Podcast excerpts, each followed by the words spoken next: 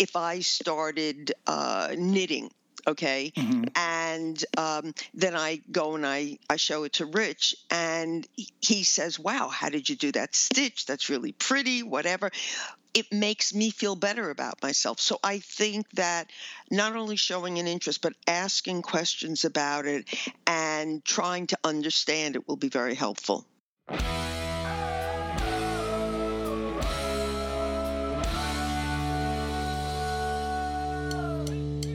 This week, a new study found that those who felt supported by their spouse took on more challenges and were afforded more opportunity to succeed.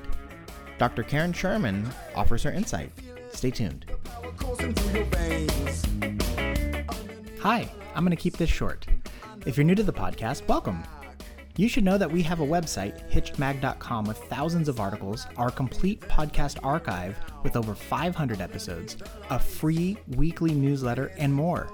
If you like this podcast, please leave a rating or review to help encourage others to join. And without further ado, enjoy.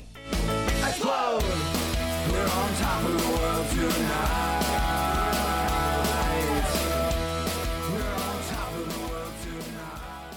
Hey, everybody, welcome back. This is Steve Cooper, editor in chief of HitchedMag.com. I am joined once again by the lovely, the original Dr. Karen Sherman. Hi, Karen. Hi, Steve. How you doing? I'm doing great, thank you. Uh, Karen is a practicing psychologist in relationship and lifestyle issues for over 30 years. She is the author of Mindfulness and the Art of Choice: Transform Your Life, and Karen is also the co-author of Marriage Magic: Find It, Keep It, and Make It Last. You can get this information and more at her website, drkarensherman.com. Okay, Karen, so we today are going to talk about how the secret to your personal success might be connected to who you marry. Mm-hmm. Um, so, again, came across another uh, study. Some mm-hmm. psychologists from Carnegie Mellon University uh, looked at 163 married couples and found that people with supportive spouses are, quote, more likely to give themselves the chance to succeed, unquote. Um, I know most of our listeners are already married, so we'll get to why they should care now. But does this like general finding surprise you at all? No, not at all. Not at all. Um, I mean, I think that we have to um, make a statement, as we always do, that yep. this is a correlational study. Right. Uh, so we don't know if it actually causes it, but uh, you know, if one thing causes the you know the uh, the supportive mate being the reason for the per- other person's success. However, that being said, this again, as I said previously, does not surprise me at all. Yeah, and you know, going back to this like correlation versus causation thing. Um, you know, I kind of feel like when we talk about the correlation, it it sometimes steers down this road of being completely dismissive of the findings mm-hmm. because it's like, oh, well, it's correlated. But that's not to say that there aren't factors directly connected to the correlation. Yes. So, yes. you know, for example, if I say that um, me having a college degree, I'm statistically more likely to live longer, you know, obviously the college degree isn't some magical serum. Um, but if you have a college degree, you're more likely to have a job that gives you good insurance. Um, you're more likely to have a, a be married. Um, and that has also, as we've talked in many podcasts, uh, you know, you get the lovingly nagging uh, reminders mm-hmm. to go to the doctors and to take your medication and all the other things. So it's not that the right. correlation isn't related. It's just that the thing itself isn't the direct cause necessarily. Necessarily the direct. Thank you. Thank you. So, okay. Yes, I'm glad you clarified that. So, um, okay, so now that we got that out of the way, uh, specifically, a person with a supportive spouse, uh, this is uh, going back to the uh, psychologists, mm-hmm. um, was more likely to take on potentially rewarding challenges. Mm-hmm. And those who accepted challenges experienced more personal growth, happiness, and psychological well being just a few months later. Mm-hmm. So, Obviously, you don't need another person to challenge yourself, but what about the support of your spouse makes the likelihood of success that much greater? I think it's twofold. I think the obvious one, at least to me, is that we tend to do better when we have support, when we've got people backing us. So, even let's say if you're starting a new regimen of exercise and your spouse says, you know, um, I, I think it's great, maybe I'll even come to the gym with you, you're going to do better because you've got that backup. But on the other hand, I think that by a spouse being supportive, their in, the spouse's whole behavior and attitude is going to be such that it's going to make it easier to challenge yourself. So uh, let's say, for instance, in order to succeed in whatever you're doing, you need to take a certain course. And that course is going to take time and money. Mm-hmm. Well, if mm-hmm. you've got a supportive spouse, they're going to say to you, it's okay. You know, I'll watch the kids while you're taking the class. Or, you know, we have the money for this. Don't worry about that. So I think, as I said, the support comes both in the um, other behaviors that the supportive spouse will do. Mm-hmm. And again, it's always easier to do something when you got a buddy that right. is there encouraging you. Right. Um, I, I'm going to actually add something on the opposite end of the spectrum. Mm-hmm. Um, when you have an unsupportive spouse, mm. um, that might actually make it more difficult to succeed oh, because oh absolutely you are so and, and when i say unsupportive um, it could be anything from being completely hands off to where you don't have that buddy participating along with you mm-hmm. um, or it could be them making you feel bad or guilty about you actually mm-hmm. going after whatever it is that you're going after. Mm-hmm. And so that not only are you not getting the the buddy support, but you are uh, thinking about how upset your spouse is this whole time uh, as you are trying to accomplish whatever it is you're trying to accomplish and thinking mm-hmm. about all the ridicule and the, the the negative talk that you're getting when you come home. So how about the lack of interest? The lack of interest as well? Yeah absolutely. Yeah. So yeah um, so it's not just that the supportive spouse is offering that like actual support, but the negative spouse could be draining whatever sure. zest you have going after your your goals there. Yes. Um, so the researchers found three specific keys uh, one can take to push their spouse to embrace new work opportunities. Um, express enthusiasm about an opportunity. Mm-hmm. Reassure your partner and discuss the benefits of taking on a new role or challenge. Mm-hmm. Do you have anything else that you that that you can think of that might help? Let's see what else could help. Uh, I guess you know, as I said, showing an interest in it. Tell me about it. Hmm. Um, you know, share some of the experiences with me because then the person can articulate it better. They have somebody who truly is seeing it as something positive and, um, you know, it's almost like um, if I started uh, knitting okay? Mm-hmm. and um, then i go and I, I show it to rich and he says wow how did you do that stitch? That's really pretty whatever. It makes me feel better about myself. So i think that not only showing an interest but asking questions about it and trying to understand it will be very helpful. Mm-hmm. okay. Yeah and you know the other thing about showing an interest is not only does it make your partner feel good and gets them engaged and gives you something to talk about, but it can help them think about things in a different way because you oh yeah as you mm-hmm. have that conversation mm-hmm. you you as the uh, the participating spouse will have a perspective that they don't have on certain things. Mm-hmm. And so by showing that interest, you're going to engage with them, and then you might actually be able to contribute um, and, and that gets back into that support part where Okay, so now I'm going to do the other side of the spectrum. okay. Okay. Yeah. There are some people who their style is to question, to look at all the possibilities, including mm-hmm. the negative ones. Mm-hmm. And that can come across as really not being supportive. They that can be damaging. Um, they might say, "Well, I'm just playing devil's advocate," or "I just want you to look at all these things." Um, you know, and have you thought of this or have you thought of that?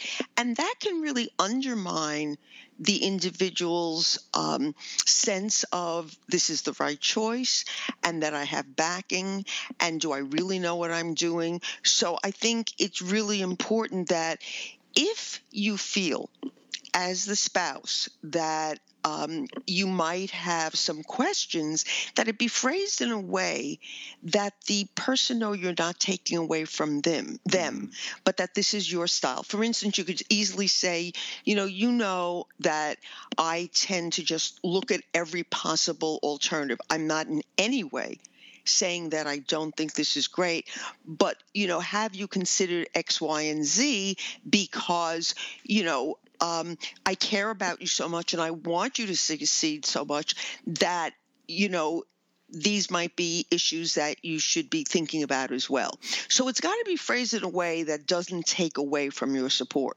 Right, right. I mean, this gets into you know a good marriage with good communication skills, mm-hmm. um, because if by the time you have that conversation, there's going to be a whole backstory to mm-hmm. how, how, how you come about it and all the weight that is brought with it. Um, mm-hmm. You know, so if your spouse comes at it and says like, "Well, you know, you want to do this, but," um, mm-hmm.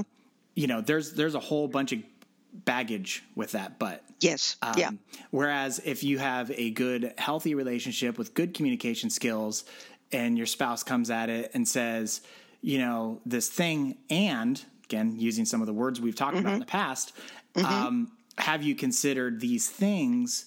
Um, that becomes like very helpful because you can it, they're going to steer you around some of the potholes that you might not have seen. So mm-hmm. pointing out the bad things isn't necessarily bad.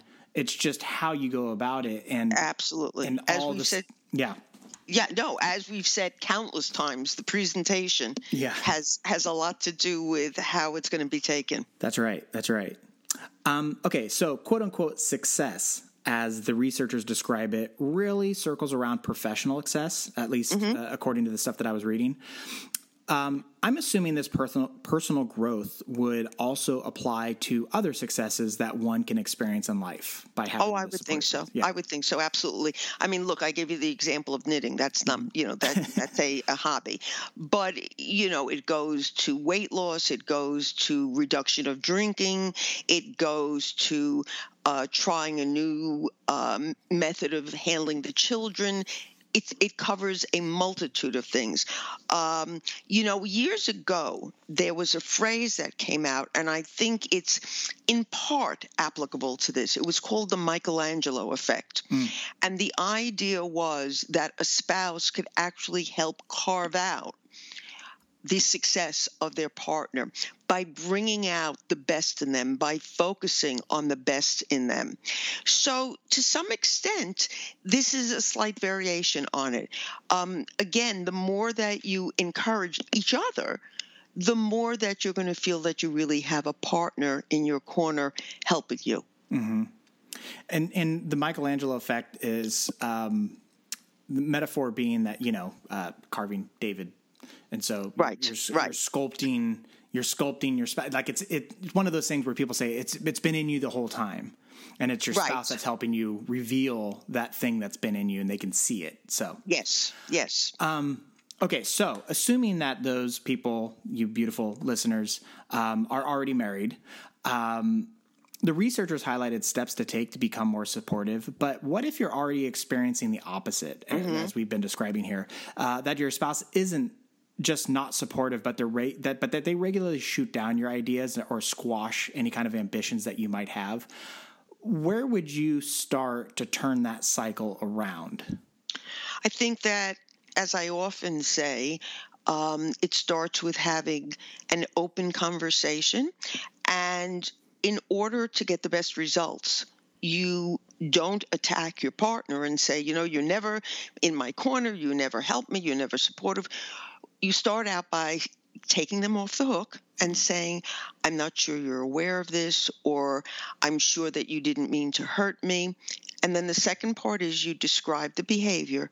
But when you are, you know, when you ask questions that um, undermine what I'm doing, or you criticize what I'm doing, and then you talk about the impact it has on you. Mm-hmm. Um, it ends up making me feel not supported.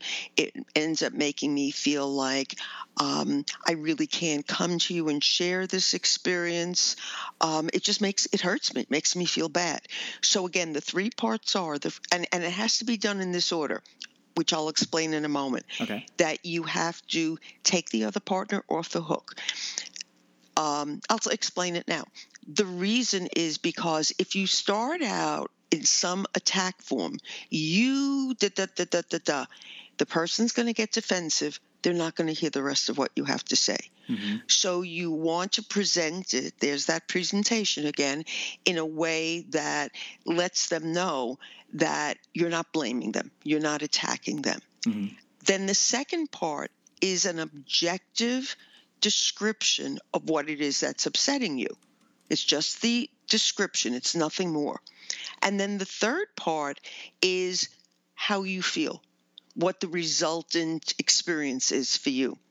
Generally, when it's done that way, it goes over well. Now, the immediate response might be, well, I didn't, you know, I didn't mean to hurt your feelings.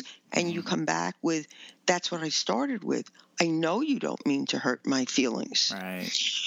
Okay. So you can um, much more successfully present to your partner what it is that is upsetting you.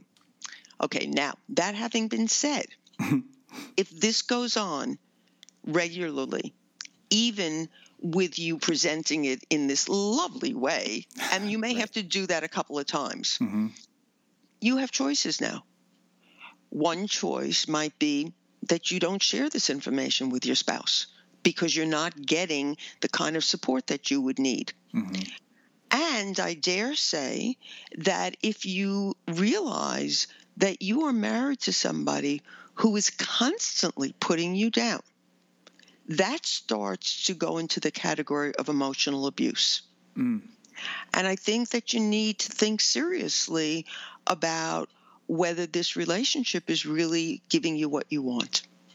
And if, if I mean, if you get to that stage, mm-hmm. uh, I mean, obviously we would be advocating for, for therapy, right? Yes, absolutely. Um, do you address that kind of a thing head on and just say, you know, I have brought this up 6 mm-hmm. times, and every yes. single time I, I don't ex- give it six times. I give it three. You give it three. Okay. I give it three because three's a pattern. Got it.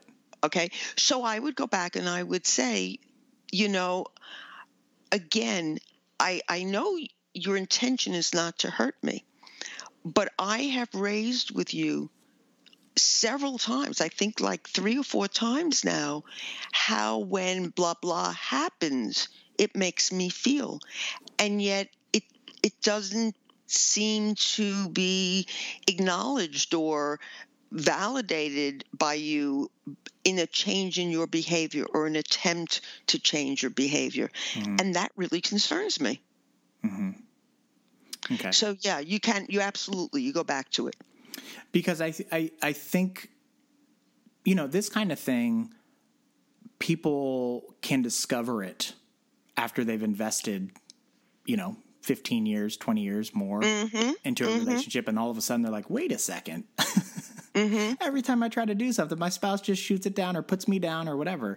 Mm-hmm. Um, and so that could be a tough thing to break, particularly in one, two, or three, which is why obviously professional guidance would be. Right helpful in that situation. So, okay, so uh, just recapping here.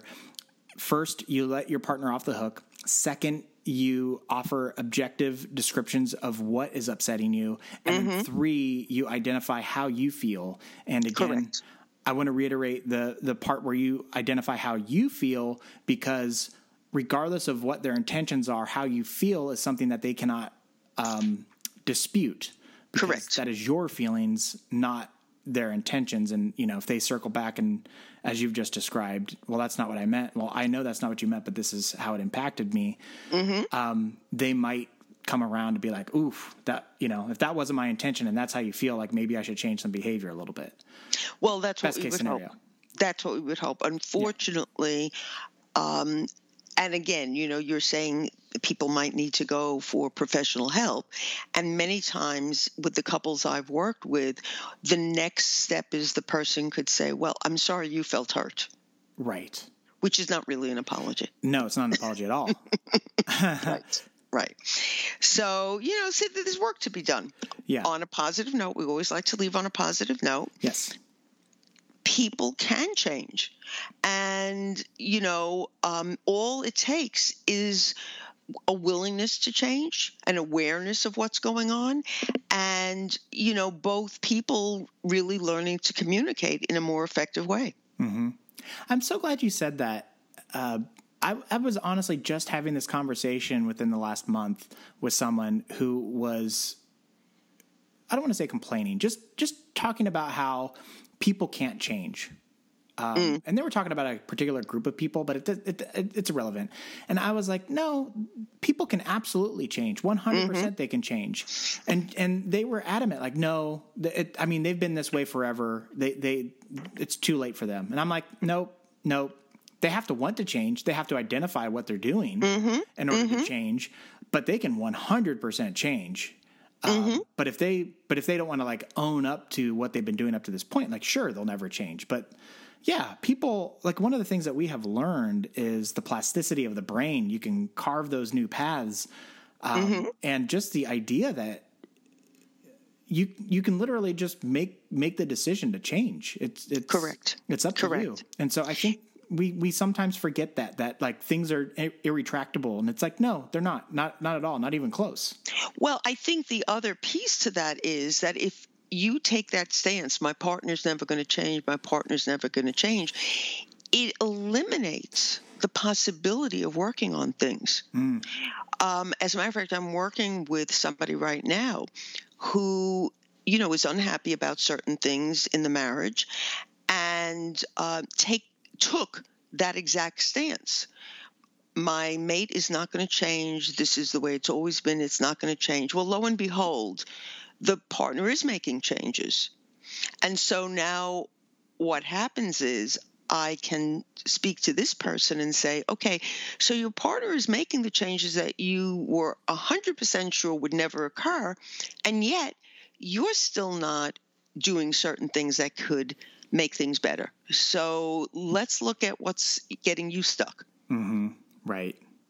Right, because you know it gets into the action reaction. You start making changes, right. and then your spouse starts seeing how you're trying to be better and do the do things differently, and yeah, it, a whole a whole new can of worms. uh huh.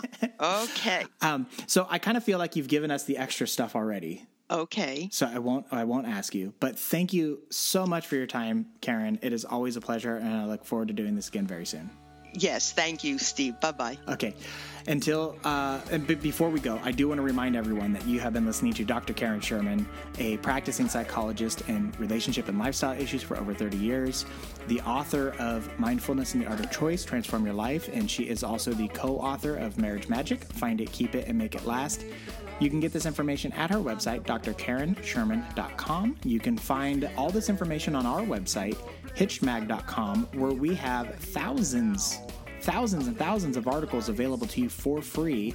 We have the entire archives of the podcast uh, there. Um, and we also have a newsletter that you can sign up for. It takes about 30 seconds. It is also free.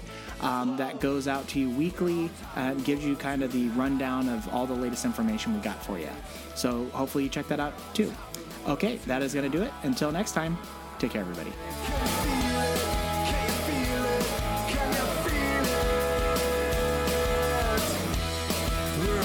Of the world tonight